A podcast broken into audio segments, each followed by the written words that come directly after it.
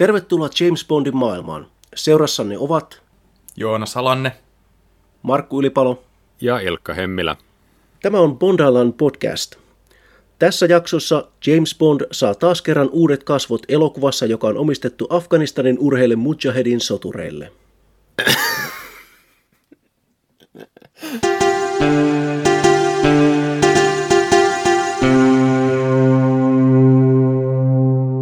Tämä on toden totta näitä hyvin vanhentuneita elokuvia, vai miten se meni?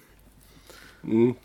En mä tiedä, onko se, onko se enää niin iso juttu, että joskus, joskus, vii, joskus niin kuin kaksi vuosikymmentä sitten, joskus 2000-luvun alussa ehkä, silloin kun Afganistanin sota oli niin kuin vielä aktiivitulella käymässä, niin ehkä silloin, mutta nyt tuntuu, että tämä niin kuin ei vaivaa mua ainakaan enää niin paljon kuin silloin joku Rampo kolmosen lopputekstien tämä nuotti, mihin Markku tässä esittelyssäänkin jo viittasi. Mun Joo, mielestäni no... se on vain huvittavaa sen takia, että Afganistan on kumminkin ollut jonkin sortin taistelutanner jotain 1800-luvulta alkaen, missä on koittanut nämä eri imperiumit vyöryä sinne ja sitten paikalliset laittanut hanttiin. Niin kaikki nämä viittaukset jotenkin siihen, että nyt tämä konflikti vihdoin ratkaistaan tavalla tai toisella, on jotenkin huvittavia, koska niin, ne kyllä. ei vanhene Mar- hyvin. Anteeksi, mun pitää Ilkka vielä tarkentaa, siis onko sun mielestä sota jonkinlainen vitsi? Koska mun mielestä ei ole. Se tietenkään, Joonas, ei ole mun mielestäni minkäänlainen vitsi. Viittaukset siihen, että se kauan käynnissä ollut konflikti nyt jollain jossain hienossa toimintaelokuvassa saadaan pakettiin, on, no, se ei vanhene kovin hyvin, kuten ehkä pystymme huomaamaan, ja se valitettavasti on tietyllä tavalla, jos ei hupaisaa, niin vähintäänkin surkuhupaisaa. Eli sota on vitsi sulle. Senkin sairas paska. Nyt kun me ollaan saatu nämä sun alkutrollailut pakettiin, niin pitäisikö jonkun esitellä tämän elokuvan juoni? Ja koska tosiaan meille ominaisen vitsin tapaan uuden Bond-näyttelijän kohdalla tulee myös uusi sisäänspiikkaaja, niin Markku voisi varmaan tällä kertaa kertoa ju- elokuvan juonesta jotain. Niin, kuten tässä on jo vähän annettu ymmärtää, niin Kyberin solan läpi on kulkeneet Marco Polo, Neuvostoliitto, Osama Bin Laden ja tässä elokuvassa Kyberin solassa seikkailee James Bond.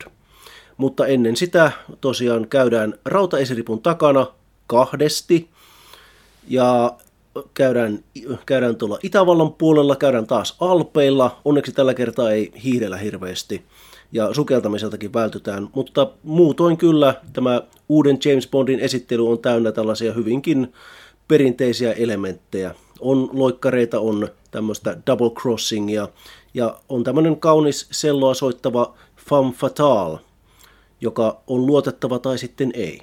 Ja meillä on nyt ö, ensimmäistä kertaa James Bondin roolissa Timothy Dalton. Vihdoin ja viimein, voisi sanoa. Neljäs näyttelijä, joka on agentti 007 tässä Valkokankaalla tässä virallisessa Ionin sarjassa esittänyt. Täytyy vielä määritellä se tolleen tarkasti, koska muuten joku Casino Royale 66 puolustaja ryntää nillittämään – Joo, siinä on James Bondia enemmän kuin tässä Eonin sarjassa yhteensä. Niin, Eonin sarja menee ohi vasta joskus 20 vuoden päästä. Joka tapauksessa Timothy Dalton tekee Bond-debyyttinsä tässä elokuvassa ja ö, ainakin mulla on jäänyt sellainen fiilis, että aika yleisesti tätä ö, vaaran vyöhykkeellä elokuvaa, eli Living Daylightsia, pidetään näistä Daltonin kahdesta Bond-elokuvasta parempana. Mitä mieltä te olette? Kyllä se, kyllä se mun mielestä on parempi, ja siis kyllähän se totta on, että sen, sen maine on vähän parempi kuin sitten lupa tappaa elokuvan. Että jos puhutaan asioista, jotka ovat vanhentuneet huonosti, niin ehkä se jälkimmäinen näyttää sitä ikänsä vähän enemmän. Mutta joo, kyllä mä, kyllä mä tästä elokuvasta tykkään. Että tota, tämähän on hyvin leimallisesti nuoren Bondin elokuva. Että nyt tässä on filmi, jota ei ole tarvinnut rakentaa ikääntyvän Roger Mooren ympärille, vaan että tässä tosiaan seikkaillaan hyvinkin fyysisesti. Ja siis se, että tämä Bondin love interest on no, hän ei ole mitenkään huomattavasti Bondia nuorempi. Ainoa syy, miksi sä pystyt sanomaan, että tämän elokuvan naispääosa ei ole mitenkään Bondia hirveästi nuorempi, ei siis suinkaan ole se, että Bondilla olisi yhtäkkiä oman ikäisensä kiinnostuksen kohde, vaan sen takia, että Bond itsessään ei huitele reippaasti yli 50. Mutta sekin on vähän, vähän niin kuin hassua tietenkin tietyllä tavalla kutsua tätä nuoren Bondin elokuvaksi, koska eikö tämä eikö tämä Daltonkin ole kuitenkin jo päälle nelikymppinen? On joo, on kyllä. Taisi olla 4-2 tai 4-3, kun tämä elokuva ilmestyi. Et siinä me nähdään tämä, että kuinka kaikkien edeltävien Bondien, niin se ikääntyminen on jollain tavalla muokannut suuren yleisön ja myös näiden tuottajien käsitystä tästä hahmosta, koska Bond-näyttelijöiden ikä on niin kuin, tuntuu, että se niin kuin aloittamisikä on niin kuin muuttunut koko ajan korkeammaksi. Että ainoan poikkeuksen tekee Leisenbi nyt tässä Ionin sarjassa vielä, että joka ei niin kuin ole ollut päälle 30 edes aloittaessaan, että nyt aletaan niin kuin jo mennä tähän 40 hujakoille. Joo, Moore, Dalton ja Brosnan taisi kaikki olla aloittaessaan suurin piirtein samanikäisiä siinä vähän yli 40, ja Daniel Craig oli... 37. Kiitoksia. että se oli hiukan nuorempi, mutta hän on tosiaan ollut roolissa niin kauan, että hän on ehtinyt kirjaa senkin eron jo tosiaan umpeen. niin. Mutta tosiaan äh, Timothy Daltonista tuli vihdoin ja viimein Bond. Että oliko niin, että Daltonia oltiin ensimmäisen kerran pyydetty hänen majesteetinsa salaiseen palvelukseen. Mutta silloin hän kieltäytyi nimenomaan sen takia, että hän oli itse todella nuori ja väittäisin, että saatan ymmärtää kyllä, että miksi hän teki niin. Että se perustelu on aika ymmärrettävä. Joo, hän oli 23-vuotias ja niin kuin mä oon aikaisemmin sanonut, että mun mielestä Bondin pitäisi olla vähän niin kuin nuori mies, mutta kyllä 23 on agentiksi vähän liian nuori, että sit, se, se, se, se, ei vaan ole uskottava enää semmoisena niin hyvänä kenttäagenttina. Ei siis siinä täytyy olla semmoista, niin kuin, että on ehtinyt nähdä vähän elämää, mutta ei kuitenkaan niin kuin sellainen, että se niin kuin, ei kuitenkaan niin kuin sellainen liian vanha, että se näyttäisi, että, on niin kuin, että pitäisi olla jo niin kuin siirtynyt johonkin sisähommiin.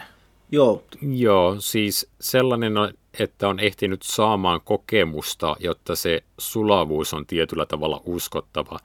Se on sitten toinen kysymys, että jos otettaisiin niin nuori Bond, että hän on vasta oikeasti hankkimassa kannuksiaan, niin olisiko se kiinnostavaa, mutta sehän pitäisi täysin kirjoittaa tämän hahmon ympärille. Niin, Ilmeisesti niin tähän elokuvan tekemisen aikaan, nyt kun Moore laitettiin kiertoon, niin jossain Ionilla laadittiin käsikirjoitus, jossa tämä Bond olisi ollut oikeasti vasta joku parikymppinen jantteri. Ja sitten niin kun hänellä olisi ollut esimerkiksi isähahmo, hän olisi ollut laivastossa ja saanut siellä niin kaikenlaista kokemuksia ja oppeja. Ja se sitten ilmeisesti tehtiin aika pitkälle, mutta hyllytettiin lopulta sillä argumentilla, että kuka haluaa katsoa James Bondia, joka ei ole James Bond. Mm, mm. Joo, joo, joo, mä oon ymmärtänyt myös, että silloin niin meinattiin tehdä vähän tämmöinen Casino Royale-henkinen reboot, mutta että sitten olisikohan ollut, että ihan niin siis Cubby Broccoli tai joku niin päätti, että no ei, ei, ei sentään, että katsojat tulee katsomaan Bondia, joka on Bond kuitenkin. Siinäkin on se merkittävä ero, että Daltonin versio Bondista eroaa huomattavasti Mooren ja Connerin versiosta.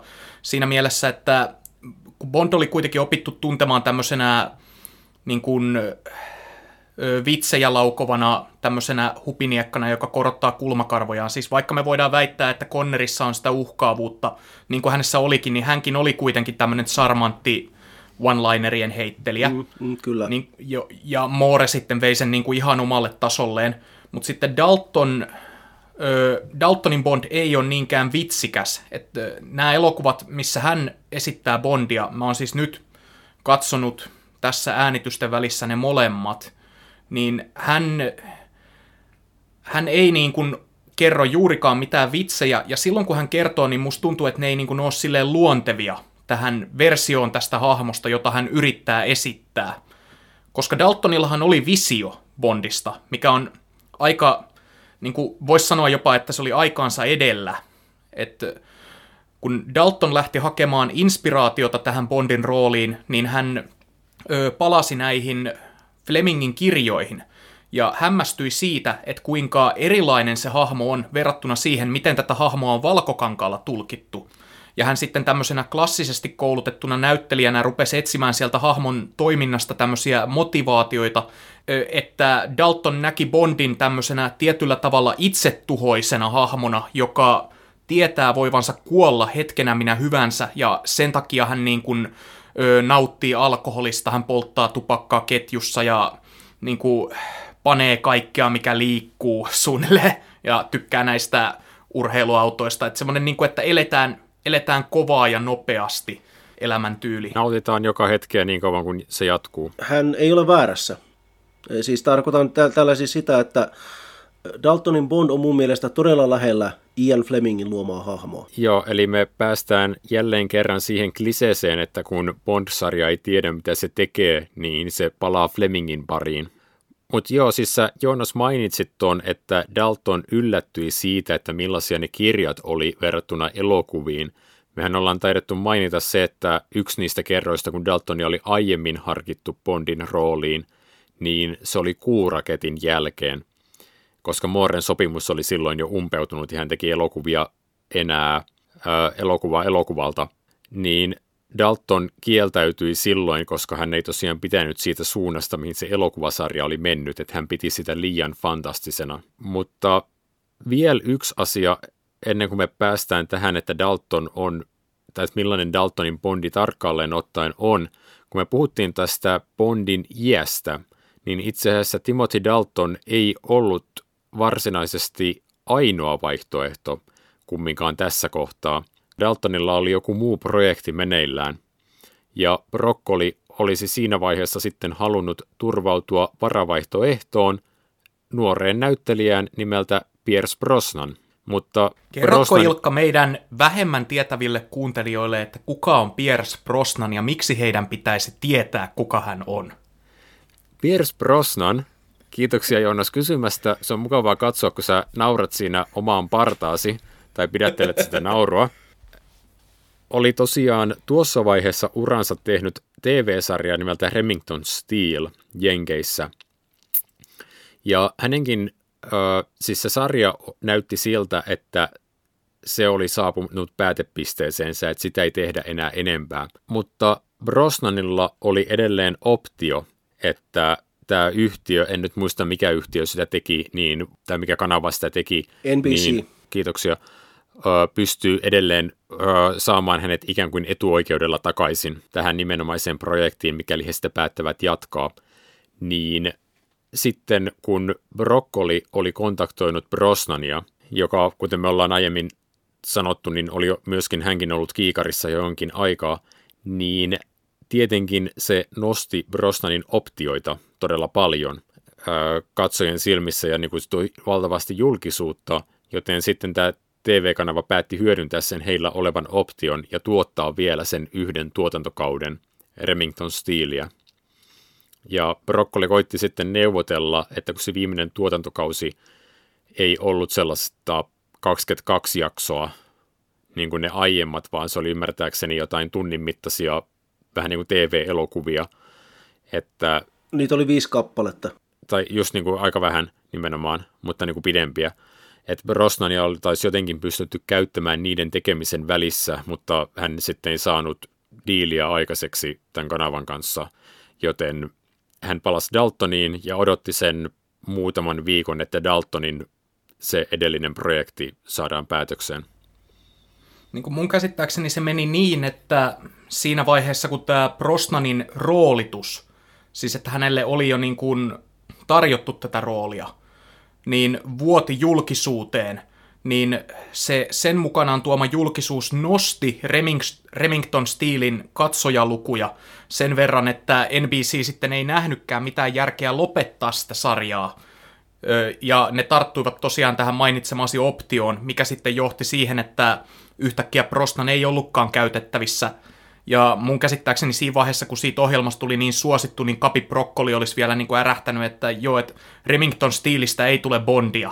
Ja, joo, ei, niin kuin, ei kyllä. Mm, Että hän ei halunnut, että Bond on leimautunut johonkin toiseen rooliin, mikä on silleen vähän hassua, kun kuitenkin Roger Moore oli aikanaan leimautunut tähän pyhimyksen rooliin TV-sarjasta, eikä siinä ollut mitään ongelmaa. Häntä oli haettu monta vuotta.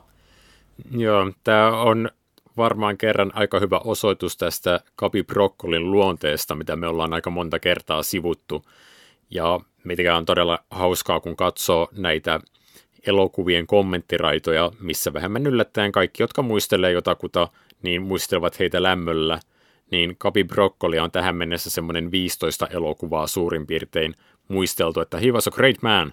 Ja sitten kun pääsee näihin kulissien takaisin kähmintöihin ja siihen niin kuin brokkolin omaan äkkipikaisuuteen ja pikkumaisuuteen, niin sieltä tosiaan tulee tällaisia niin kuin lentäviä repliikkejä kuin tuo, mikä sä äsken Joonas sanoit. Joo, jo, joo tota, tähän liittyy tähän casting-prosessin sekin, että sitten kun, kun he tosiaan olisivat halunneet Daltonin, olisivat halunneet Brosnanin yhdessä välissä, ja siis eh, tähän elokuvaan sitten Sam Neill teki, siis ton, hän kävi koekuvauksissa, ja siis kaikki muut tekijät, että John Glenn, Michael G. Wilson ja Barbara Broccoli, joka oli tässä vaiheessa tullut jo mukaan yhdeksi tämmöiseksi niin taustatuottajaksi, niin kaikki muut tykkäsivät, että Sam Neill oli todella hyvä, mutta Kabi Broccoli jostain syystä päätti, että ei, ei käy, etsikää joku toinen. Ja hänen sanansa oli laki. Se on jännä se Sam Neilin koekuvausnauha, sehän löytyy verkosta todella helposti. Ja hän on siinä hyvä. Ei voi muuta sanoa. Joo, jotenkin, niin jotenkin brokkoli halusi nähdä vielä jotakin muuta. Mä en tiedä mikä se on, että onko se sitten, että, että hän niin leimallisesti halusi, että Bondin pitää olla pitkä ja tumma tai, tai jotain. Se, se, on, se on vähän erikoinen paikka kyllä.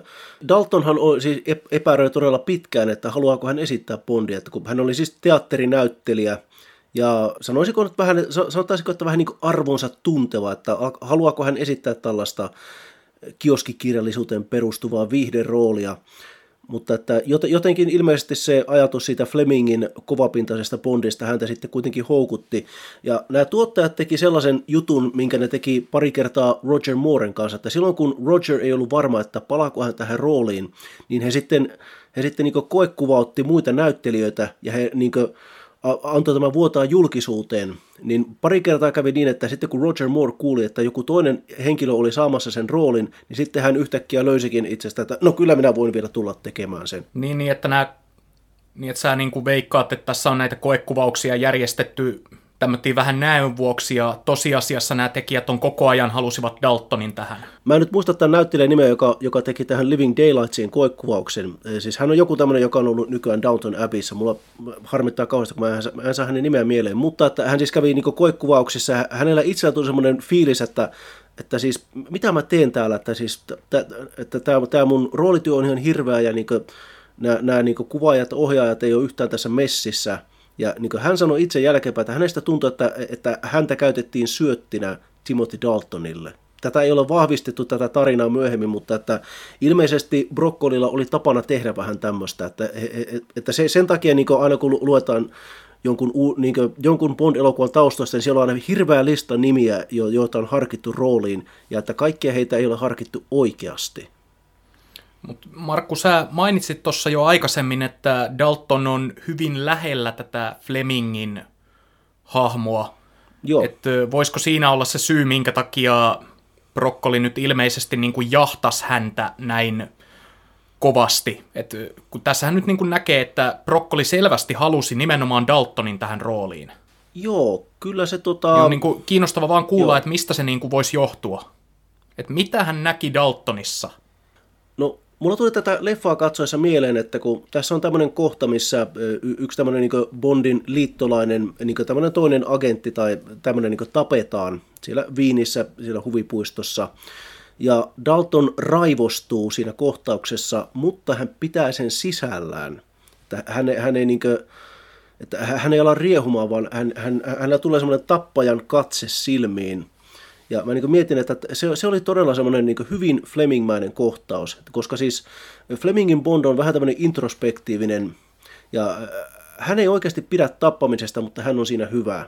Ja monta kertaa Flemingin kirjoissa käy näin, että tämä hahmo, joka ei pidä tappamisesta, niin hän, hän sitten, hänet ajetaan äärimmilleen ja sitten hänen niin tämmöinen sisäinen raivo pääsee irti. Että esimerkiksi kultasormessa, kun hän, kun hän tappaa kultasormen siellä lentokoneessa, siis se, se lopetus on siinä vähän erilainen kuin elokuvassa, niin hän niin raivon vallassa kuristaa hänet hengiltä siinä. Ja siis mulla tuli siinä niin mieleen, että että Daltonilla on pari kertaa tässä elokuvassa, missä hän, hänessä on semmoista niin pidäteltyä raivoa, joka välittyy todella hyvin niin hänen kasvoista, silmistä ja luonteesta. Ja siis mulla niin se, se teki hyvin paljon vaikutuksen. Toinen tämmöinen hetki, mikä tulee, niin on se, missä hän uhkailee tätä John Reese Davisin hahmoa.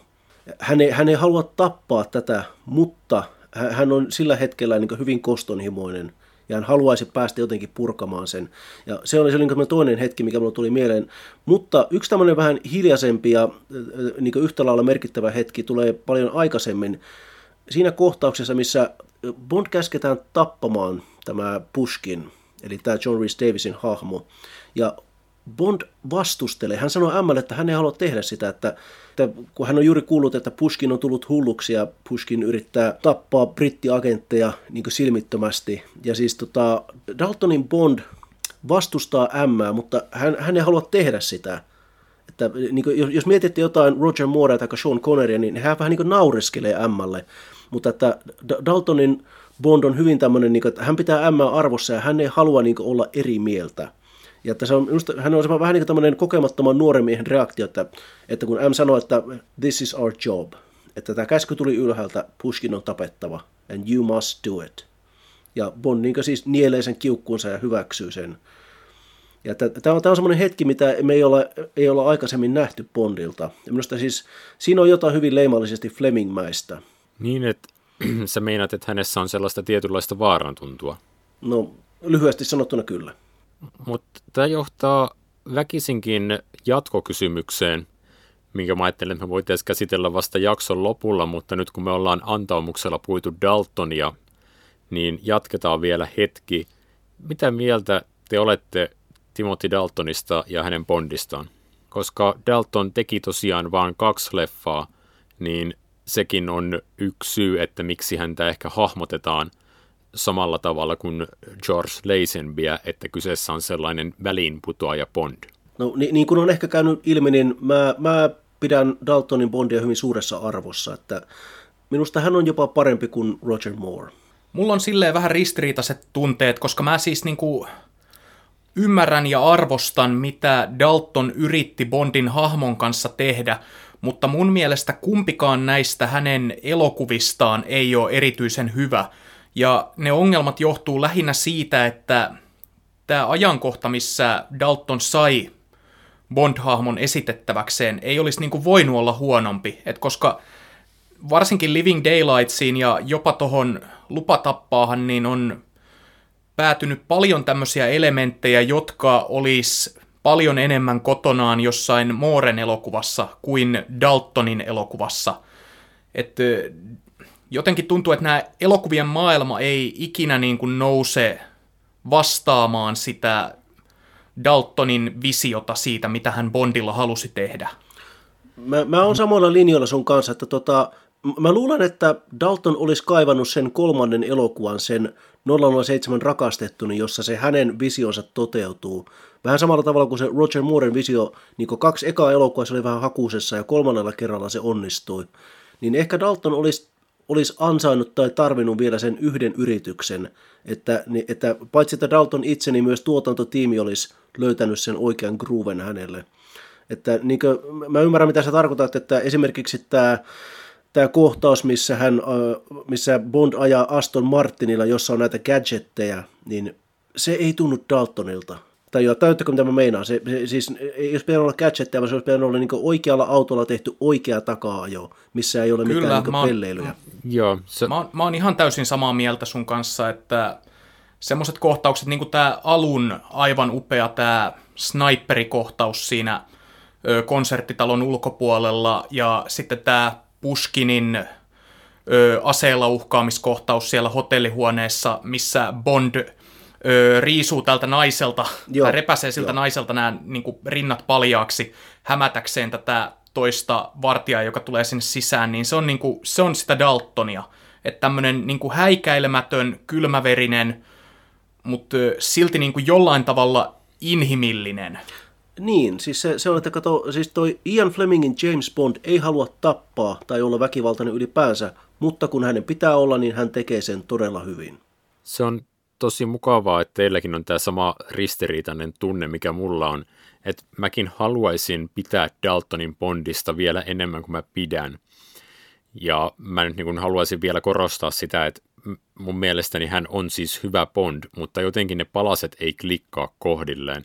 Tuo on hyvä esimerkki, minkä te mainitsitte sen autotakaa-ajon. Bondillahan on tässä elokuvassa, siis Bondilla ei ole moneen elokuvaan ollut näin vahvasti erikoisvarusteltua kaaraa kuin mikä sillä tässä on. Siis jestä sen takajon aikana sieltä löytyy kaikkia niin kuin suksista ohjuksiin. niin, ja niin. laaseriin, jolla niin kuin, eh, pystyy pysäyttämään vieressä kulkevan auton. Niin mä tykkään todella paljon Daltonista, mutta tässä on jotenkin elokuva, jossa mun mielestäni on koitettu vähän varman päälle, nyt kun tulee jälleen kerran näyttelijän eka Bond, niin laittaa kaikki mahdolliset elementit, mitä pystyy Bondiin liittämään, niin mukaan tähän, jotta vakuutetaan katsojalle, että kyllä, tämä on edelleen James Bond. Ja se Dalton hiukan hukkuu sinne joukkoon. Mulla on myös toinen ongelma Daltonin kanssa. Hän vaikuttaa hiukan liian opetellulta. Mä näen, mitä hän hakee takaa, ja se on tosi hyvin te olette kuvailut sitä, itse asiassa vielä paremmin kuin mitä mä olisin itse pystynyt kuvailemaan, mutta mun mielestäni Dalton tuntuu hiukan opetellulta. Se, siis hänellä näkyy se tausta ikään kuin klassisen koulutuksen saaneena näyttelijänä, että mun, mun on hankala uskoa, että hän on oikeasti tappaja. Mä ehkä ymmärrän, mitä sä haet takaa, niin sä haet sitä, että hän, hän on vähän niin kuin järkeillyt tämän roolin vähän liian läpi, niin että se ei enää tun, tunnu semmoiselta uskottavalta hahmolta, että hän, niinku, hän ei niinku huku siihen hahmoon, vaan sä niinku näet koko ajan ne langat, mistä hän yrittää vetää. Kyllä. Mulla tulee vähän mieleen toi ö, tämä 2010-luvun King Kong-elokuva Skull Island, jossa on pääosassa Tom Hiddleston tämmöisenä raavaana seikkailijana. Ja sitten kun Tom Hiddleston on todellisuudessa niin kuin, Britannian elittikoulut käynyt erittäin nättikasvoinen ja langalla ihan mies, niin ihan sama, että minkä verran hän on podannut siihen rooliin, niin se rooli näyttää opetellulta sen sijaan, että se näyttää luontevalta. Ja kyllä Tom Hiddleston on ollut mahdollisena Bond-näyttelijänä monien fanien veikkauksissa, ja ei, mä en kannata häntä. No, en, en minäkään. Tämä on niin se, mitä mä koitan hakea, että mikä on mulla se niin Daltonin ongelma, että kun hän esimerkiksi puhuu, niin mun mielestäni hän ei kuulosta sellaisella samalla tavalla sulavalta agentilta kuin mitä Conneri tai Moore kuulosti. Hän kuulostaa teatterinäyttelijältä, joka artikuloi sillä tavalla, että takarivikin nyt varmasti saa selvää. Joo, siitä puuttuu semmoista, siitä puuttuu sellaista Connerin ja Roger Mooren tällaista luonnollisuutta, että kuinka ne onnistuivat vaan vajoamaan tähän hahmoon ja tuomaan itsestään niitä puolia siihen rooliin, mitä siinä hahmossa ei välttämättä näissä Flemingin kirjoissa ollut, mutta se on niin kuin elokuvanäyttelemisessä kuitenkin aika välttämätöntä, koska elokuvanäytteleminen eroaa teatterinäyttelemisestä siinä, että sun ei tarvitse artikuloida suuria tunteita kauhean suurin elein, vaan semmoinen hienovarainen lähestymistapa on usein kaikkein paras ja sellainen luonnollisuus. Ja Conner ja Moore on molemmat paljon luonnollisempia elokuvanäyttelijöitä kuin Dalton. Niin, ja mä mietin kyllä, että johtuuko osa siitä syystä, että miksi Dalton ei huku tähän rooliin, niin hänen taustastaan, mutta kyllä mä haluan myös sanoa, että hänellä on tässä valtavat paineet. Kuten tuli jo mainittua, niin hänelle on ujutettu tähän elokuvaan kaikki mahdollinen. On se ylivarusteltu Aston Martin, mennään kasinolle pelaamaan smokissa, kierretään maailmaa, tulee näyttävää toimintaa.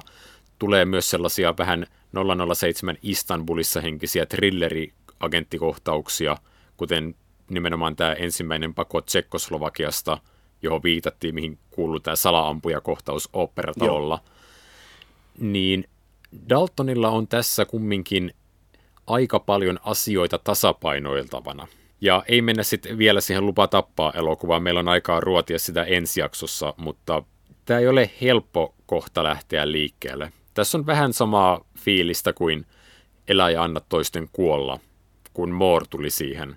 Ja koitettiin pedata katsojalle, että kyllä, tämä on edelleen James Bond, vaikka tämä ei ole enää Sean Connery.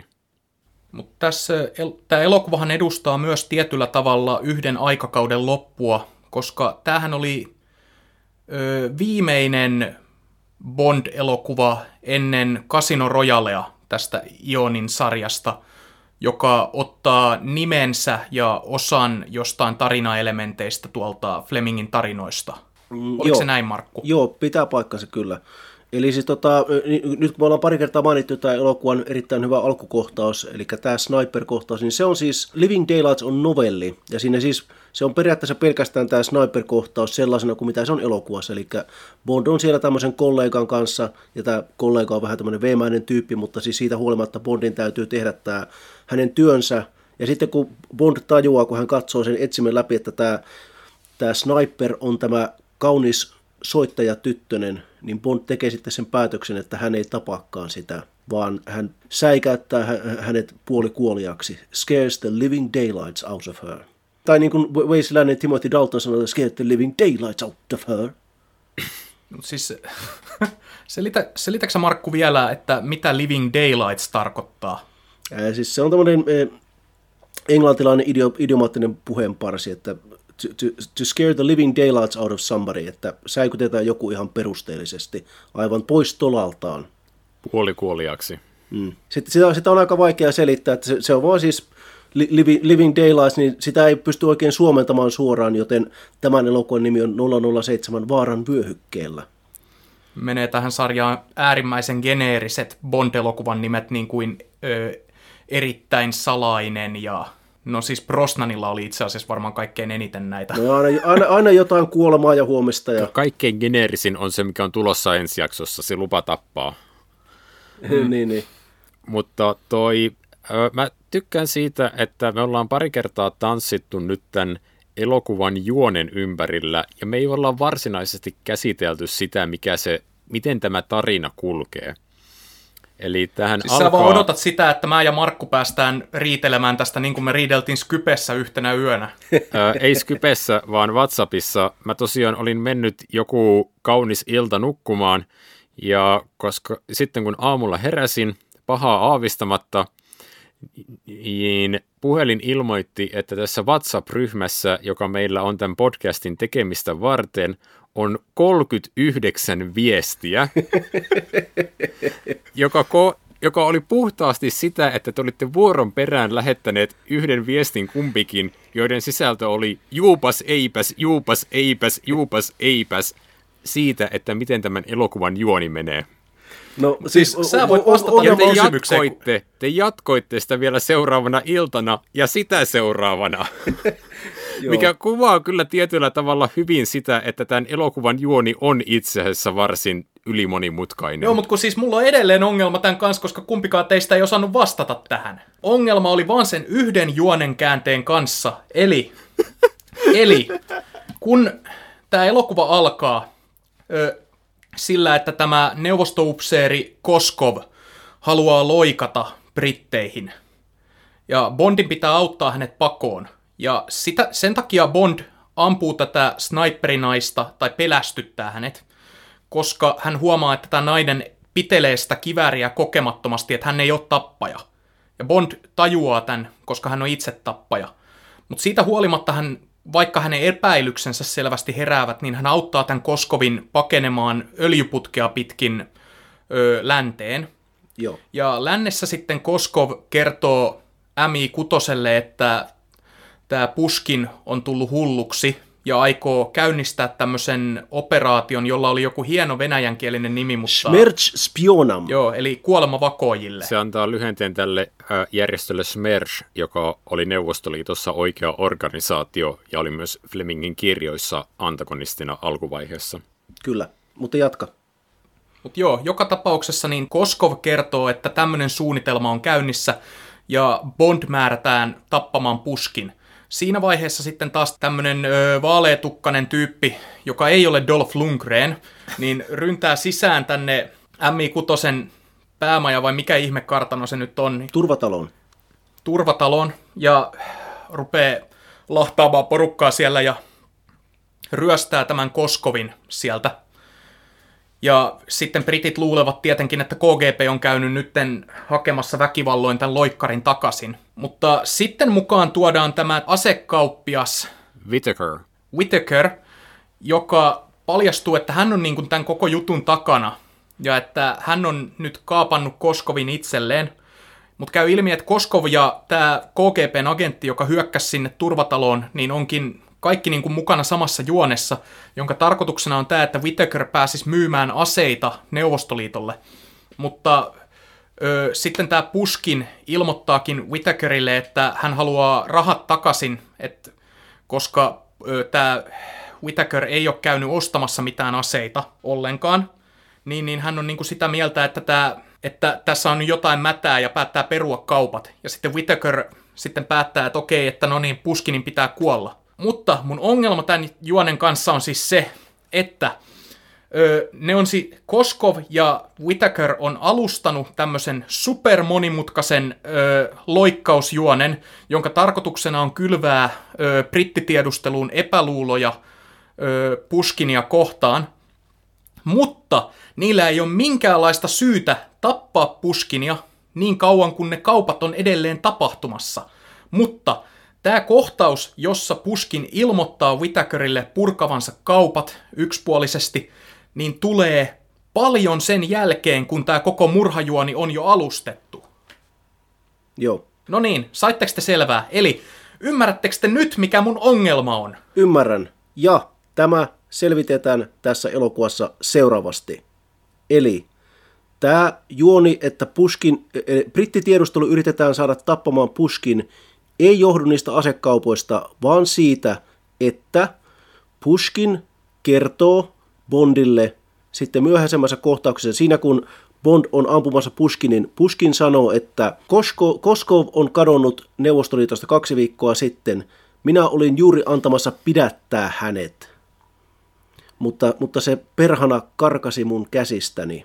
Eli Koskov on omin päin tehnyt tämän suunnitelman – Puskinin pään menoksi.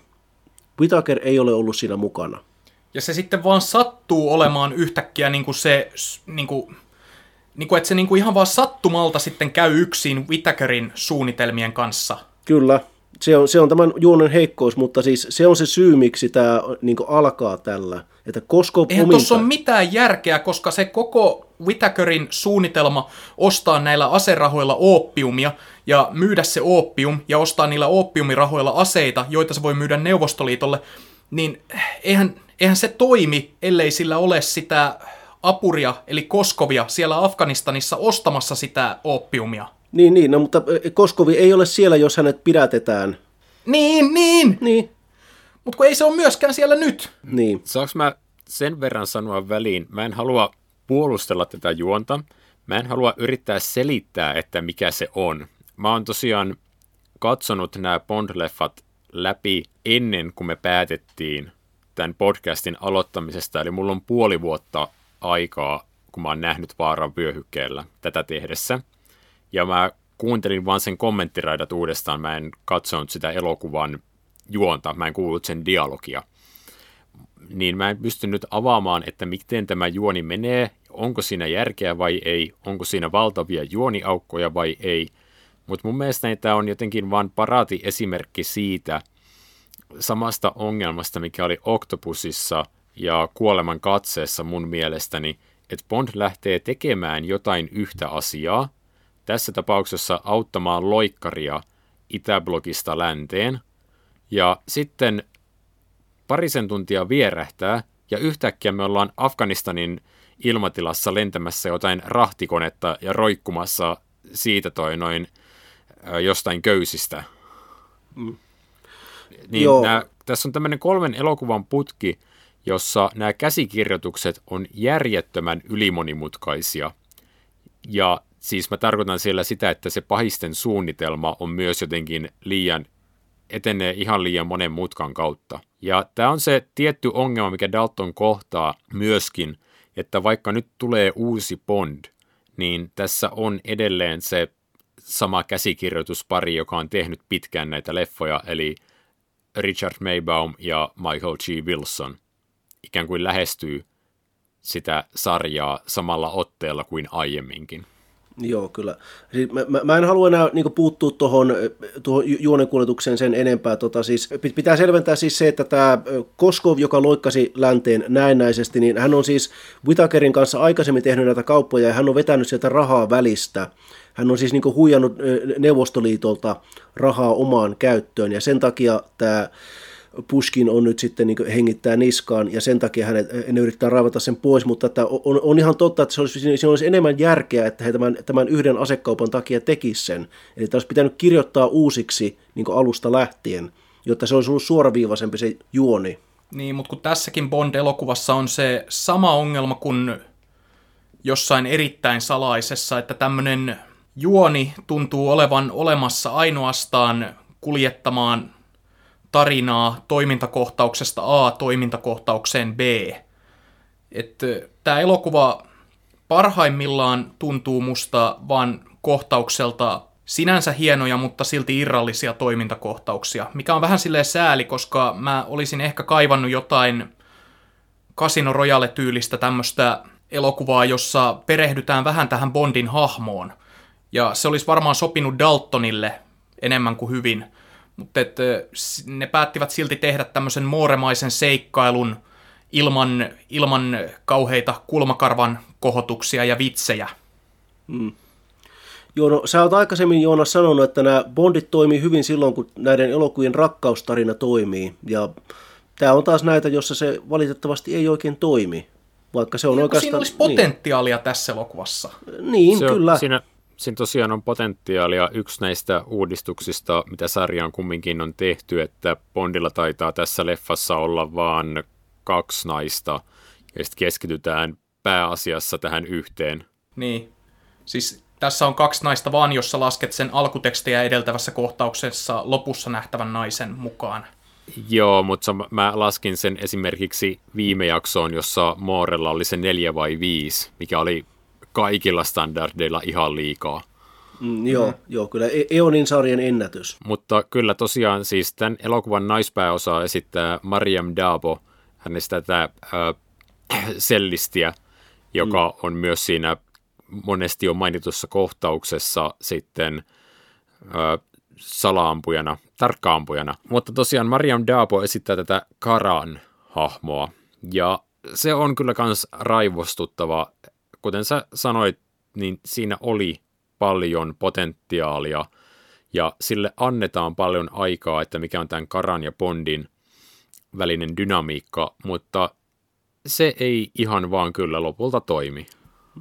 Tähän väliin pitää todeta muuten, että tämä näyttelijä Mariam Dabo, niin hän on vanha aatelissukua, joka on al- alun perin peräisin Suomesta. Tämä De Abo, hänen nimessään tulee sanasta Obu, eli Turku. Eli tässä on kaikkien aikojen ensimmäinen turkulainen Bond-tyttö. Suomalaista odotellaan vielä. Kuinka kauan sä oot istunut ton vitsin päällä? Mä en näe tuossa vitsissä mitään hauskaa. Vihapuhetta, sanon minä.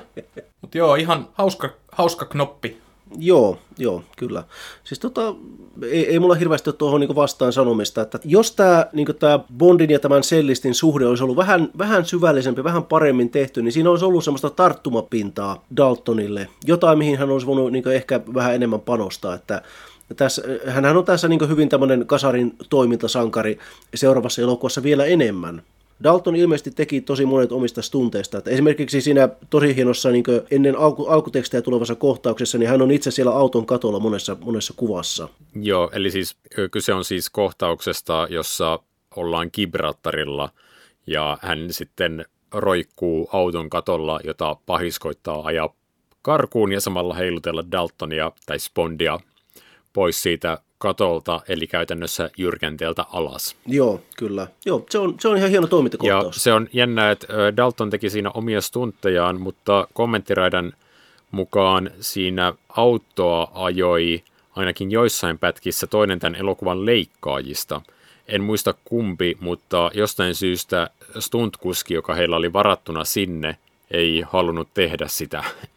Että hän ei uskaltanut, mutta sitten tällä leikkaajalla, joka oli siellä messissä, niin oli jostain syystä tuntemusta paikasta tai jotain muuta vastaavaa, että hän koki ole, olonsa turvalliseksi siinä olosuhteessa. Joo, mm. joo mä, mä, mä, olen ymmärtänyt sen, että, että kun ne, ne ajaa sitä, niin sitä vuoristotietä alas, niin he ajaa niin samaa tieosuutta monta kertaa, mutta se on vaan leikattu niin, että sitä ei huomaa.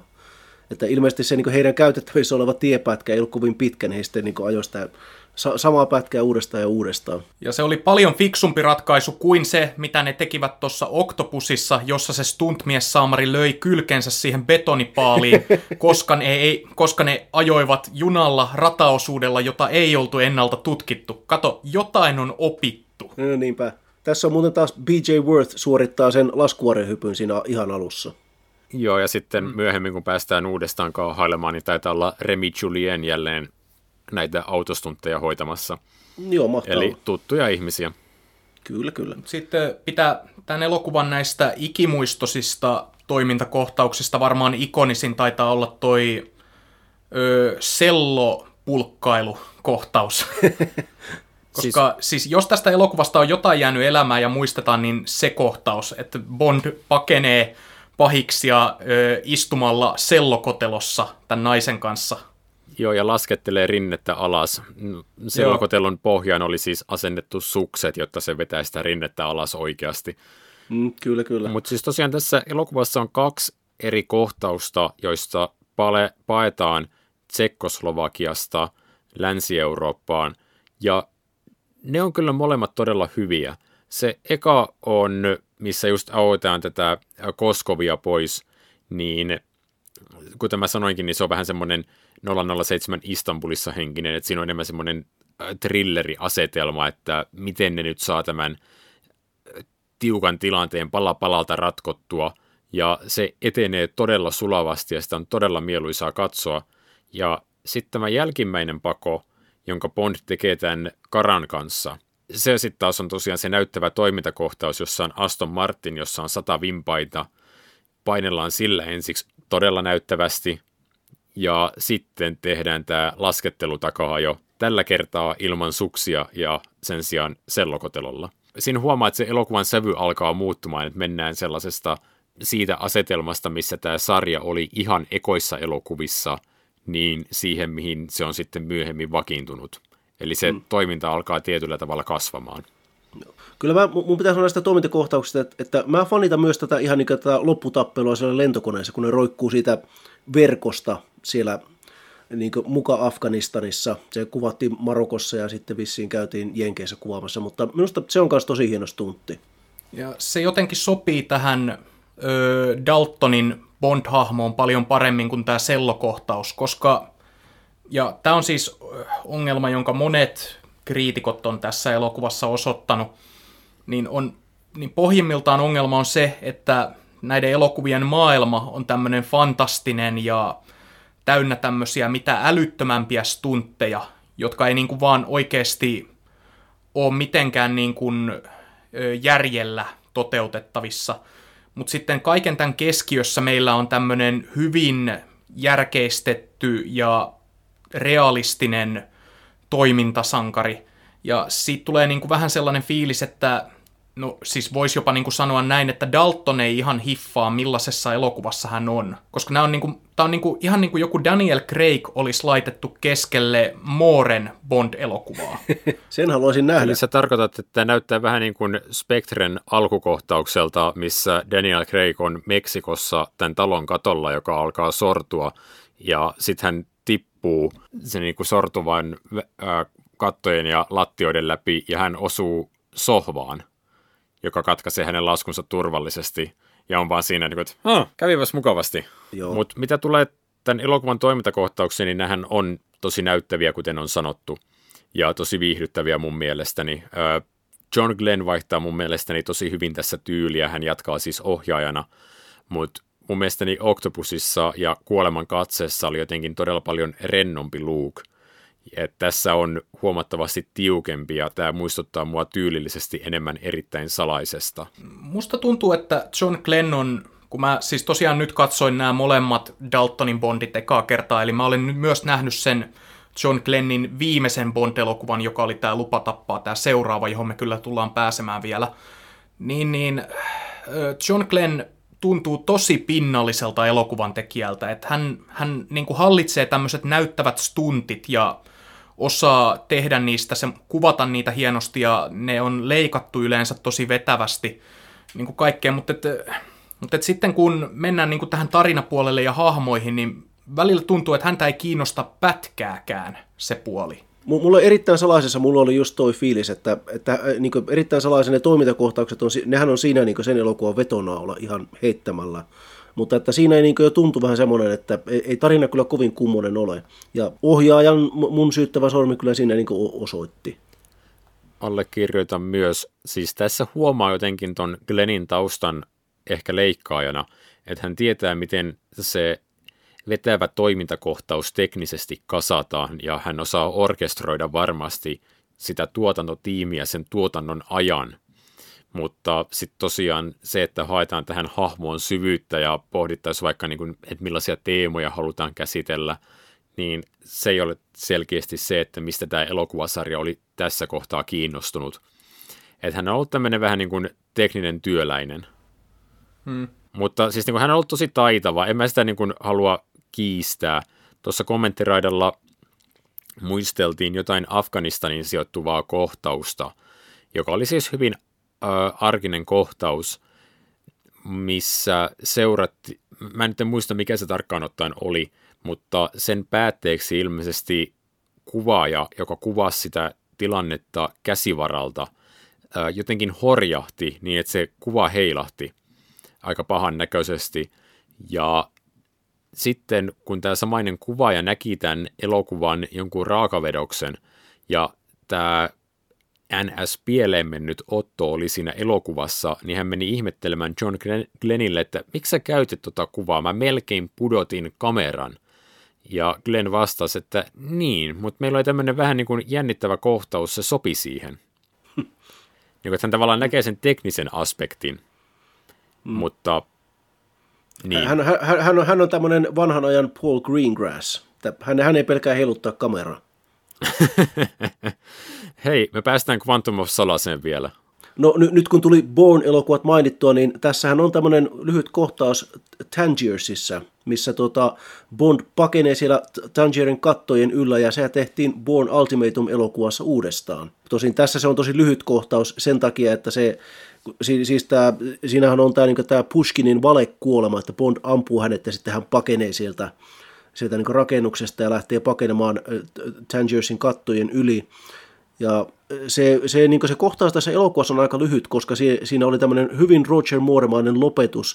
Kun Bond pakenee poliisia, niin hän ottaa tämmöisen itämaisen maton, nakkaa sen puhelinlinjojen päälle ja laske, laskee sillä matolla niin niitä puhelinlinjoja talosta ja se näyttää, että hän on lentävän maton päällä ja tämä kuvattiin tämä kohtaus. Ja sitten niin jopa John Glenn oli, että no tämä on vähän liikaa.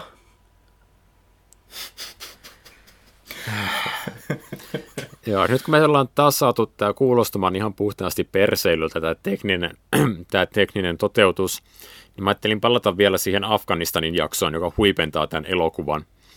Niin siellä on tosiaan se lentävä rahtikone, jonka perässä roikkuvasta verkosta Bond sitten käy niin kuin viimeistä käsirysyä, niin kun sitä on kuvattu, niin ilmeisesti siellä on jälleen kerran PJ Word tekemässä, ja niillä niin esiintyjillä on oikeasti laskuvarjot takkien alla ja mitä lie. Mutta kun sitä on oltu kuvaamassa, niin siellä on ollut turvatoimena koneen sisällä ja ihmisiä, joilla on niin kuin pystyvät hyppäämään perään jos nämä varsinaiset esiintyjät vaikka menettää tajuntansa siinä, kun ne ähisee ja puhisee, ja ne putoaa ja he ei pysty itse avaamaan laskuvarjoaan, niin siellä on ollut koneessa varamiehiä tätä varten. Ja mä en löytänyt nopeasti tietoa, että kuinka monta ottoa tätä kohtausta varten tarvittiin, mutta kommenttiraidalla mainittiin, että näitä varamiehiä jouduttiin käyttämään monta kertaa, että he joutuivat tekemään monta hyppyä siitä verkosta pudonneiden ihmisten perään. Tarina ei kerro, että olisi menettäneet tajuntansa, mutta nämä ihmiset kumminkin jossain määrin osaavat asiansa. Joo, mä ymmärsin, että ei siellä kukaan ei menettänyt tajuntansa, mutta he, niin he säikähti pari kertaa ja varmuudeksi hyppäsi perään. Koska sehän on se kohtaus se, että he roikkuu tämmöistä niin verkosta rahtikoneen perästä ja se, niin se verkko heiluu ylös ja alas. Ja pari kertaa kävi lähellä, että heillä ei pääse siihen niin lentokoneen alaosaan. Ja että siinähän kyllä olisi lähtenyt taju ja ma- mahdollisesti henkikin. Joo, ky- joo mä, mä tykkään kyllä siitä kohtauksesta tosi paljon. Että, se, että se, se, sitten, sitten se elokuvan ihan lopullinen taistelu Brad Whitakerin kanssa, niin se on aika semmoinen suutari. Hmm. Se on jo tosi moorea taas. Semmoinen mm. denouement, joka... Se elokuva olisi voinut loppua sinne Afganistaniin. Ihan hyvin siis sekin on, se Whitakerin hahmokin on sellainen elementti, joka ei tunnu sopivan tähän Daltonin Bondin maailmaan. Siis mm. kun jos me ajatellaan nyt niin kuin, että millaista Bondia Dalton esittää, niin tämmöinen aserikollinen, jolla on vähän tämmöisiä niin fantasia-elementtiaseitakin ja jolla on semmoinen joku vahakabinetti jostain historian suurista sotasankareista ja muuta, niin se on niin kuin hahmo, joka kuuluu Mooren elokuvaan. Joo, mutta tässä on koetettu tehdä hänestä jotenkin sellaista elämää suurempaa Bond-pahista, että kun hänellä on se vahakabinetti, missä on suuria sotilaskomentajia, niin ne on kaikki mallinnettu hänen pohjaltaan. Mm. Joo, joo, kyllä. Ja sitten vaan puettu erinäisiin vaatteisiin tai hiuksiin ja mitä lienee, mutta niin kuin, että on koetettu tehdä se kuuluisa Bond-konna, jolla on joku outo muistettava piirre, mutta Whittaker ei oikein nouse sinne. Hän on tämän elokuvan monista konnista ehkä heikoin. Et, esimerkiksi tämä John Rhys Davis Pushkinina, eli Kimlin näyttelijä myöhemmin Sormusten herra elokuvissa, on näistä pahisnäyttelijöistä ehkä huomattavasti paras. Pahis? Mm, no hän ei ole pahis, mutta... No joo, siis mä myönnän, niin. että tässä määritelmässä oli ongelma. Mutta siis hän hakkaa mun mielestä Jodon Bakerin ja myös jopa tämän Jeroen Grabbeen. Joo, ky- kyllä mä, mä oon ihan samaa mieltä, että tota, joo, koska tässä, tähän, tähän on tosiaan niin raahattu kaksi pääpahista ja molemmat on vähän niin tämmöisiä tusinahahmoja. Tämä Jerun Grabben, tämä Koskov on, hän on ehkä niin vähän kiinnostavampi heistä kahdesta, että eh, ehkä niin sen takia, että hän on vähän tämmöinen tämmöinen niin slimeball, vähän niin kuin tämmöinen rotta. Limanuljaska. Mutta siinä, mm. siinä on myös se elementti, että Bond ei kohtaa Whittakeria silmästä silmään ennen kuin vasta siinä loppukohtauksessa. Mm, joo, hyvä pointti. Kun sitten taas tämän Koskovin kanssa Bond on tekemisissä aivan alusta lähtien. Jopa jo siinä vaiheessa, kun edes katsojat eivät tiedä, eikä sen puoleen Bondkaan, että mikä tämä tyyppi on miehiään. Joo. Ja se ehkä te, saa sen Koskovin vaikuttamaan mielenkiintoisemmalta hahmolta, koska siis siinä on semmoinen narutuselementti, kun sitten taas Whitaker on niin kuin Whitaker on Whitaker alusta loppuun, ja sitten kun Bond kohtaa hänet ensimmäistä kertaa, niin siinä ei tule semmoista elämää suurempaa yhteenottoa, vaan semmoinen niin kuin, että no niin, että paketoidaanpas tämä homma nyt. Niin, Joo, ja Whitaker tulee myös todella myöhään mukaan elokuvaan. Ja sitten tämä Pushkinin hahmo, jonka mä mainitsin, niin John Rhys Davies esittää häntä vähän samalla tavalla kun Pedro Armanderis esitti tätä Kerin Bain-hahmoa Istanbulin leffassa. Eli sillä on semmoinen tapa esittää sitä hahmoa, joka antaa ymmärtää, että tämä hahmo on jotenkin elämää suurempi, nähnyt todella paljon, kokenut todella paljon ja semmoinen valtava persona, että vaikka me ei opita hänestä käytännössä mitään, niin se tuntuu, että me itse asiassa niin kuin jotenkin tunnettaisiin hänet tosi hyvin. Joo, tämähän on tämä, hänen hahmonsa, tämä kenraali Pushkin, niin hän on kenraali Gogolin seuraaja. Ja oletettavasti heidän jälkeensä tuli sitten kenraali Tolstoi, koska nämä nimet ei ole kauhean mielikuvituksellisia. Joo, Gogolin ilmeisesti piti olla se pahis alun perin. Hänen piti olla siis tämä Pushkin. Ah, no niin. niin. Ei pahis, ei pahis Ilkka. Nyt termit kuntoon. Anteeksi, mä muistin, että Gogolin piti olla Koskov, mutta siis No, no se, ehkä, ehkä, ehkä. Sä saat tämän elokuvan kuulostamaan monimutkaisemmalta kuin se on.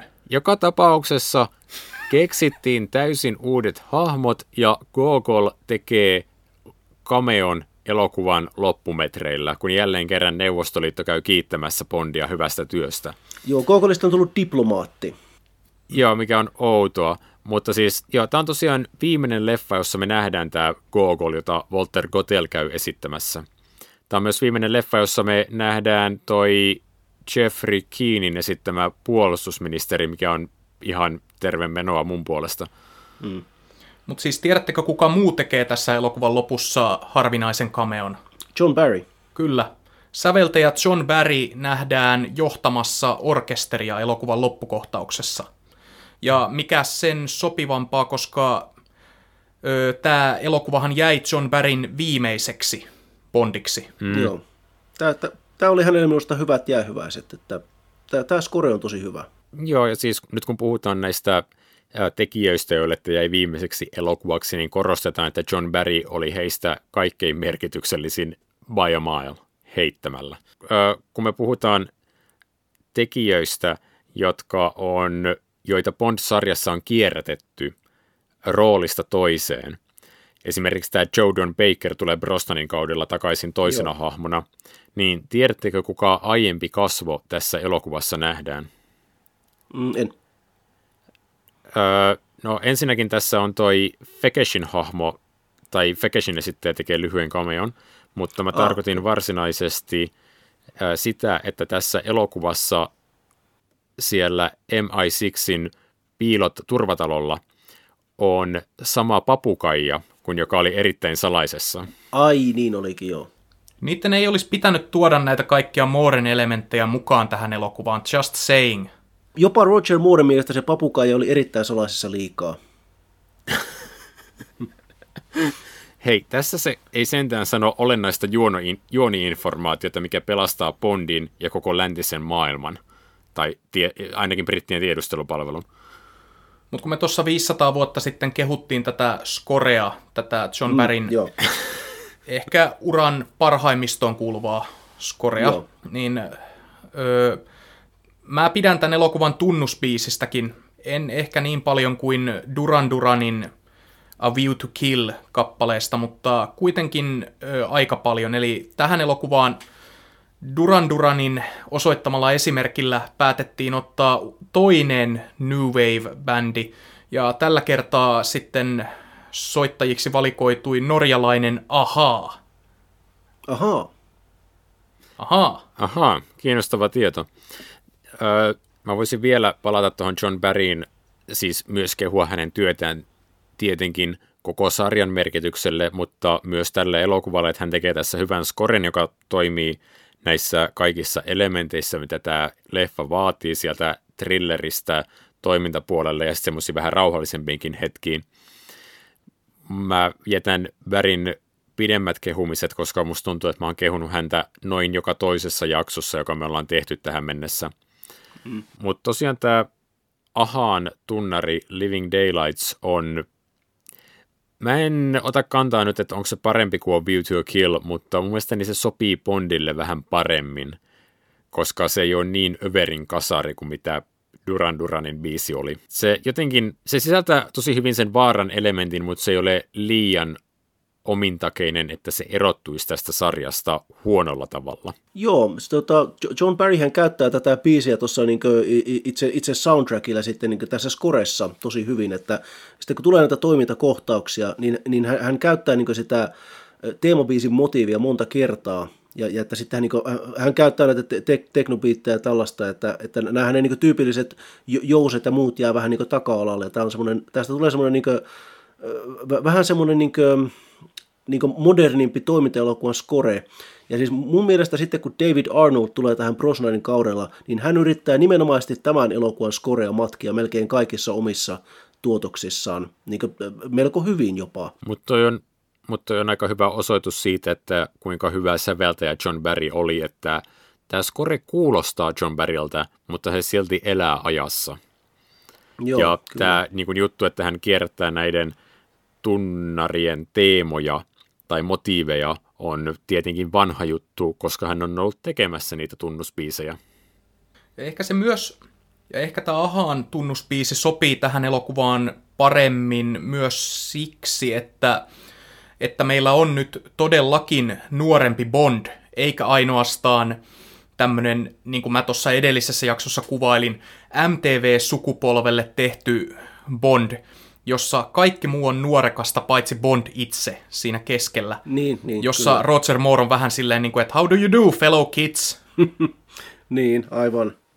Joo, kyllä mä niin kuin, kun mä aikaisemmin sanoin, että tämä tuntuu leimallisesti nuoren miehen Bondilta, niin mä tar- tarkoitan myös sitä, että, niin kuin, että tässä elokuvassa Bondia höykytetään vähän niin kuin enemmän kuin, että, kuin näissä Mooren viimeisissä elokuvissa. Että se, tosiaan, että laitetaan Bond sinne niin roikkumaan siitä verkosta heilumaan lentokoneen perässä. Totta kai Moorellakin tällaisia oli, mutta että jotenkin se tuntuu luontevammalta, kun siinä on tämmöinen Dalton siinä. Joo, siis kun mä katoin näitä molempia Daltonin elokuvia tässä, niin mä hämmästyin siitä, että kuinka paljon hän ottaa turpaan näissä elokuvissa. Mm. Mutta sekin on tuosta, siis se on Ian Flemingiltä peräisin, että Flemingin Bond on monesti alakynnessä ja hän saa aivan kunnolla turpaansa. Että, niin, että monesti se niin Flemingin kirjat alkaa siitä tilante- tilanteesta, että Bond on juuri toipunut, että hän on päässyt sairaalasta ja hän menee M puheelle, että no niin, ja seuraavaan hommaan sitten.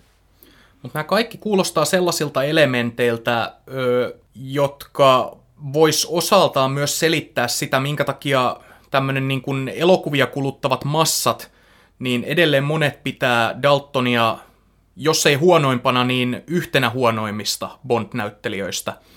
Ehkä osittain siksi, että tämä hahmo poikkeaa niin radikaalisti näistä Connerin ja Mooren suosituista versioista. Mulla on semmoinen muistikuva, että kun tämä leffa tuli, niin esimerkiksi Roger Ebert ja sitten Gene Siskel, niin he haukkuivat tämän ihan pystyyn, että, että tämä Bond ei ole yhtään hauska. Ja no ei he nyt väärässä ole, mutta että emme en, niin näe, että se välttämättä on aina huono asia. Kuitenkin siis tämä elokuvahan oli hitti. Tämä tienasi selvästi enemmän kuin toi tapp- kuoleman katse. Mä meinaan aina sanoa tappava katse, mutta niin. E, siis että tämä Bondin vaihto oli kuitenkin niin se selkeästi piristi tätä sarjaa. Ainakin hetkellisesti. Mutta tota, ennen kuin mennään ihan loppuun, niin Tämä Brad Whitakeria esittävä Joe Don Baker, niin hänet bongattiin tähän elokuvaan vuoden 85 brittiläisestä minisarjasta Edge of Darkness, joka oli ilmestyessään tosi iso hitti. Sitä näytettiin ihan Suomessakin. Ja se, tota, tämä minisarja Edge of Darkness, niin se tuli vaikuttamaan Bondeihin vuosiksi eteenpäin, vaikka tämä sarja itsessään on melko lailla unohdettu nykyään, mutta Siis Jordan Baker oli siinä sarjassa toisessa pääosassa, ja hän oli niin etenkin Briteissä hyvin tunnettu nimi, ja hänet sitten palkattiin tähän elokuvaan.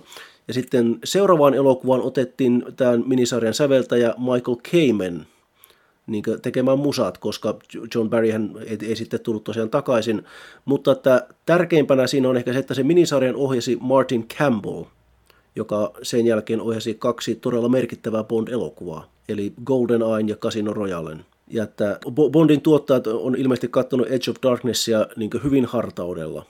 Tämä on hyvä esimerkki taas siitä, kun me ollaan harrastettu todella uutterasti tätä name-droppailua mm.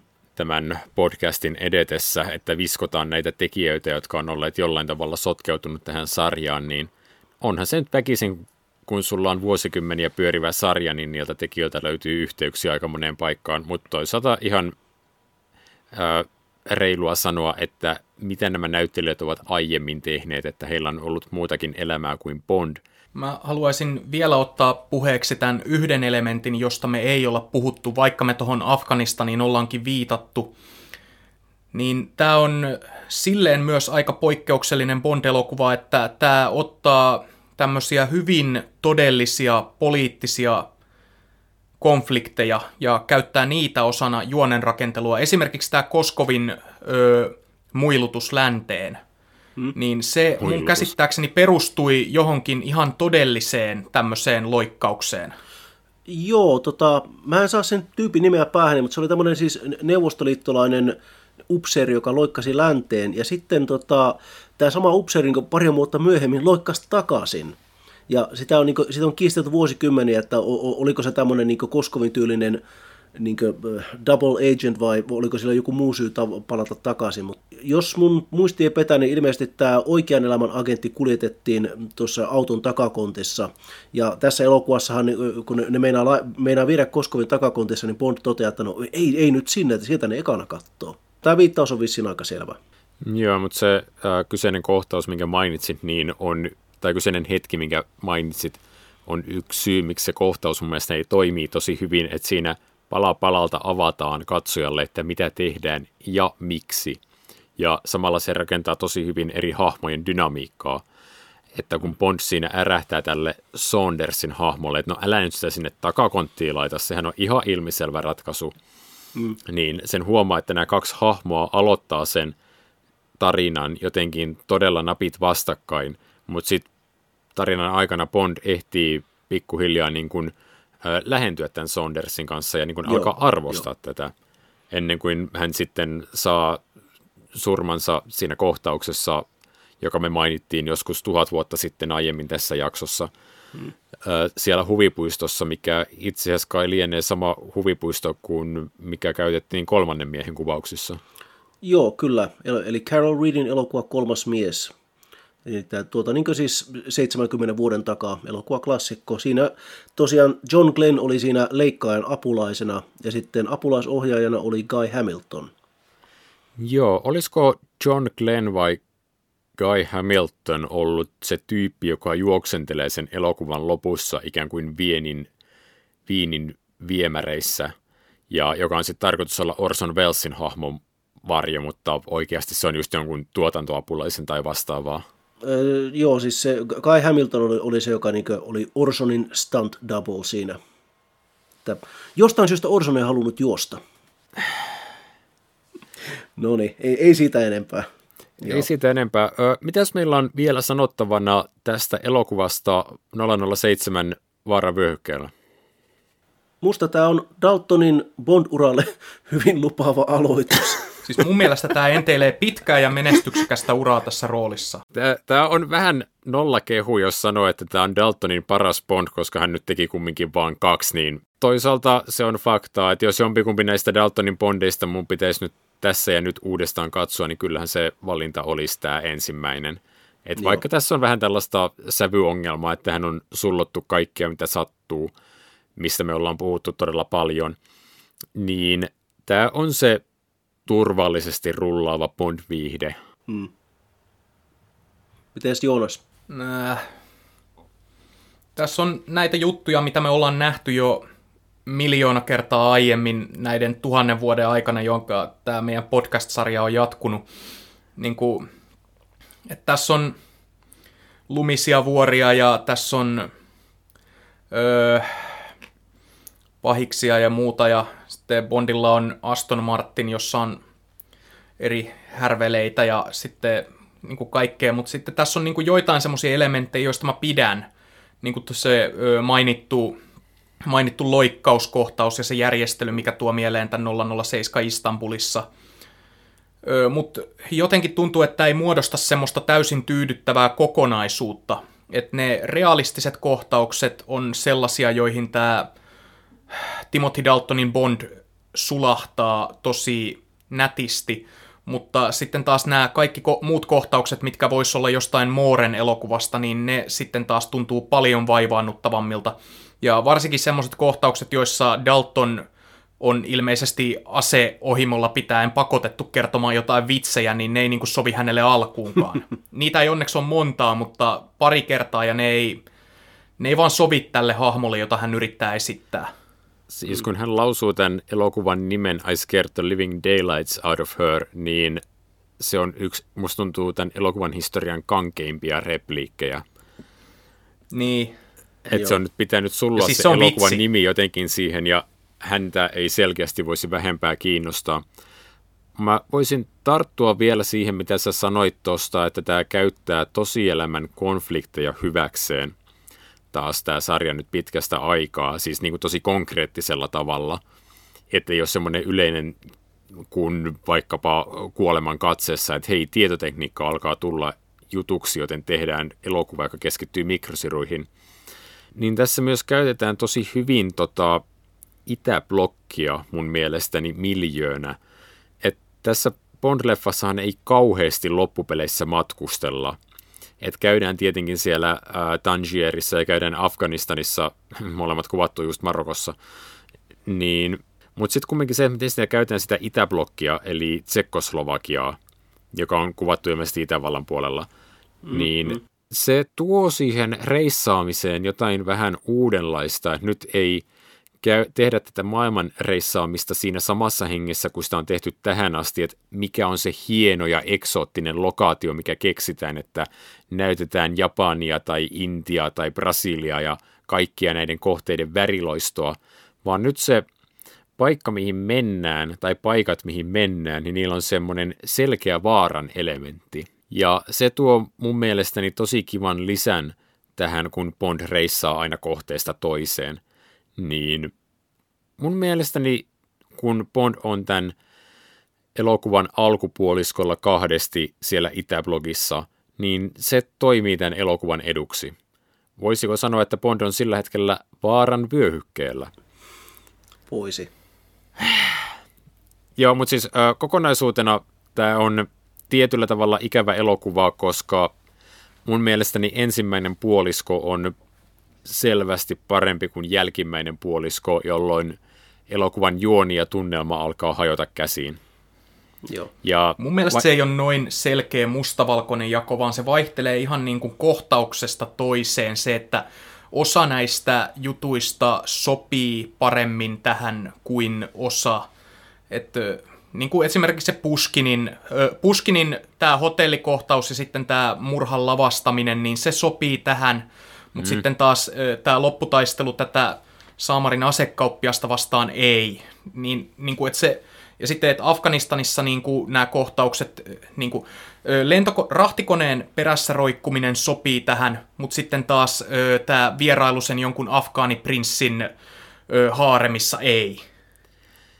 Joo, ja siis en mä tarkoittanut, että elokuva jotenkin maagisesti hajoaa puolivälissä, kun Bond on toisen kerran karannut sieltä Tsekkoslovakiasta. Tietenkin tuossa on tosi paljon elokuvan sisäistä vaihtelua. Mä sanoisin, että se ö, jakolinja, että missä se elokuva on vahvimmillaan, niin kulkee, no se kulkee noin keskimäärin tasaisesti alenevaa käyrää. No eh, ehkä, se, ehkä se tulee niin siinä, siinä, kun me puhuttiin huvipuistokohtauksesta, niin ehkä se niin siitä sitten vähän menee semmoiseksi niin isommaksi seikkailuksi, mikä ei ehkä ole Daltonille ominaista. Että mä, mäkin tykkään niistä Bratislava-kohtauksista, että ne on melkein jopa semmoista niin John le Carré-meininkiä. Että ehkä se Daltonille olisi sopinut tehdä enemmän Le Carreita. Joo, mutta onneksi Daltonilla on vielä monta mahdollisuutta tehdä hyviä Bond-elokuvia ja tehdä tästä sarjasta ja hahmosta ja kaikesta todella omansa. Älä ole ilkeä. Myöhäistä meni jo. Hänellä on, elo, hänellä on sopimus kolmesta elokuvasta. Mä luotan siihen, että viimeistään kolmas on hyvä. Toivotaan, Ei, peukut pystyy. Ö, siis eikö Daltonin diili ollut, että se katsoo tietyn määrän vuosia eikä tietyn määrän elokuvia? Joo, mutta hän oli valmis palaamaan vielä kolmannen kerran siinä sitten lopulta. Mutta sittenhän ongelmaksi, no me mennään siihen sitten Kultainen silmä jaksossa, mm. että miksi, miksi Timothy Daltonin Kultainen silmä ei toteutunut. Joo, sitä Daltonin kolmannesta Bond-leffasta tuli yhtä hyvä kuin Brosnanin viidennestä. Brosnankin halusi palata vielä viidenteen. Mutta joo. Mutta joo, tämä Dalton... Mut tiedättekö te, kuka ei halunnut palata? Daniel Craig. George Lazenby. Sean Connery. never say never, Never say never say never say never say never again. Hmm. niin, jokaisen viimeisen Bondin jälkeen niin pitää aina erikseen sanoa, että mä en enää ikinä tee tätä uudelleen. Toi, jos me verrataan Daltonia myöhempiin Bondeihin, niin Daltonistahan on puhuttu, että hän on ollut tietyllä tavalla Daniel Craigin Bondin esiaste. Ja me ollaan aikaisemmin puhuttu siitä, että nyt kun Daniel Craig on tullut rooliin, niin ihmiset on ehkä nähneet paremmin, mitä Daltonin kanssa yritettiin tehdä. Mutta tosiaan kun tämän leffan katsoo, niin tässä on itse asiassa paljon sellaisia palikoita, jotka vois ihan hyvin olla Brosnanin Bondista. Kaikki nämä näyttävät toimintakohtaukset esimerkiksi on sellaisia, mitkä voisi ihan helposti ujuttaa jonnekin huominen ei koskaan kuole keskelle. Esimerkiksi tämä auto takaa jo, joka me ollaan monen kertaan mainittu sen vimpaleit, sen täpötäyteen viritetyn Aston Martinin kanssa voisi ihan olla Brosnan kamaa. Joo, mulla tuli mieleen, ju, ju, just se, että kun ne on siellä jäällä, niin siinä tulee ikävästi Die Another Day mieleen. Musta tuntuu, että osa syy siihen, että miksi näistä elokuvista tuli tällaisia kuin tuli, ja miksi taas sitten Craigin Bond ja Bond-elokuvat toimii paremmin kuin Daltonin, niin on siinä, että ö, Craigin tullessa tähän rooliin, niin näillä tekijöillä oli olemassa malli siitä, miten me voidaan tehdä tämmöinen realistisempi, riisutumpi Bond-versio. Että heillä oli tämä Casino Royalen käsikirjoitus käsissään, heillä oli ö, niin kuin mallinaan nämä Bourne-elokuvat, että oli nähty, että agenttileffoja voi edelleen tehdä vakavasti vielä 2000-luvulla. Mutta sitten taas kun Dalton astui tähän rooliin, niin Daltonilla oli visio, ja musta tuntuu, että nämä muut tekijät ei missään vaiheessa ollut oikein samalla sivulla hänen kanssaan. Ja se näkyy tässä elokuvassa, että se on vähän semmoinen kipuileva sen kanssa, että toisaalta halutaan tehdä realistista ja tällaista niin kuin, ö, uskottavaa, vakavampaa Bond-viihdettä, mutta sitten taas niin kuin, ne, siellä niin kuin se Mooren elokuvien haamu, tämä, että Bond-elokuvien täytyy kuitenkin olla viihdettä, näissä täytyy olla guuja, näitä gadgetteja, niin ne kummittelee edelleen tässä päällä. Siis on merkittävää just, että Casino Royalessa ne päätti hankkiutua kokonaan guusta eroon. Joo, ja tässä elokuvassa myös sellaisia asioita, mitä väkisin tuodaan mukaan, niin tässä on uusi Moneypenny. Joo. Me ollaan puhuttu jotain puolitoista tuntia ja me ei olla mainittu uutta Moneypennyä, jota esittää Caroline Bliss. Mikäköhän sille mahtaa olla syynä? Niin, no Ilkka, sä varmaan tiedät vastauksen. Kun sä sen nyt otit puheeksi, niin sä saat itse selittää, miksi me ei olla otettu sitä puheeksi luonnollisesti keskustelun aikana. Hmm. Koska te olette järkyttäviä seksistejä ja mun on pitänyt nyt väkisin vääntää se tähän keskusteluun mukaan. Mutta mm. vastaus saattaa myös olla se, että tämä Manipenin rooli tässä elokuvassa ei ole kovin luonteva. Että no, onhan se nyt hauskaa, kun Bond flirtailee Manipenin kanssa, mutta se tuntuu siltä, että se elementti on tässä elokuvassa mukana velvollisuuden tunnosta. Joo, ja sekin oli elementti, josta Casino Royalessa hankkiuduttiin eroon. Tiedättekö, mikä on kenraali Gogolin sihteerin nimi? Se on Rubelvich. Ei hitto. Koska se on venäläiksi Moneypenny. Joo, joo. Pitäisikö meidän nyt laittaa tämä jakso pakettiin, koska musta tuntuu, että me nyt oikeasti kaavitaan jotain ämpärin pohjaa tässä. Me puhuttiin, että mikä tässä elokuvassa on vialla. Vialla on se, että he eivät ottaneet tähän Martin Campbellia ohjaajaksi. Heillä oli chanssi. He ei käyttänyt sitä. Siis oliko oikeasti? No, he olivat katsoneet Edge of Darkness ja tykänneet siitä, niin olisivat lempanneet John Glennin helvettiin ja ottaneet Martin Campbellin. kun sä sanoit tämän, että heillä oli chance, niin mä oletin, että hän Martin Campbell käytännössä hakkasi studion ovea viikon putkeen. No siis tekijöillähän oli mahdollisuus jossain vaiheessa ottaa Spielbergkin näihin elokuviin. Spielberg tarjosi itseään Bond-tuottajille, mutta he sanoivat ei, koska hän oli liian kokematon. Sitten sen mm. jälkeen heillä ei enää ollut varaa. Niin, sitten ne miettivät, että never say never again. Kuinka monta kertaa mä jotain toistan nämä vitsit? Mä aletaan kuulostaa Roger Moorelta, joka puskee David Bowien kylään. Lopetetaan jo. Me ollaan jo nyt oltu paljon vitsikkäämpiä kuin Dalton. niinpä, ja yhtä luontevasti. Niinpä. Kahdessa elokuvassa. Kyllä, kyllä. Ilkka, sulla on lupa tappaa tämä jakso.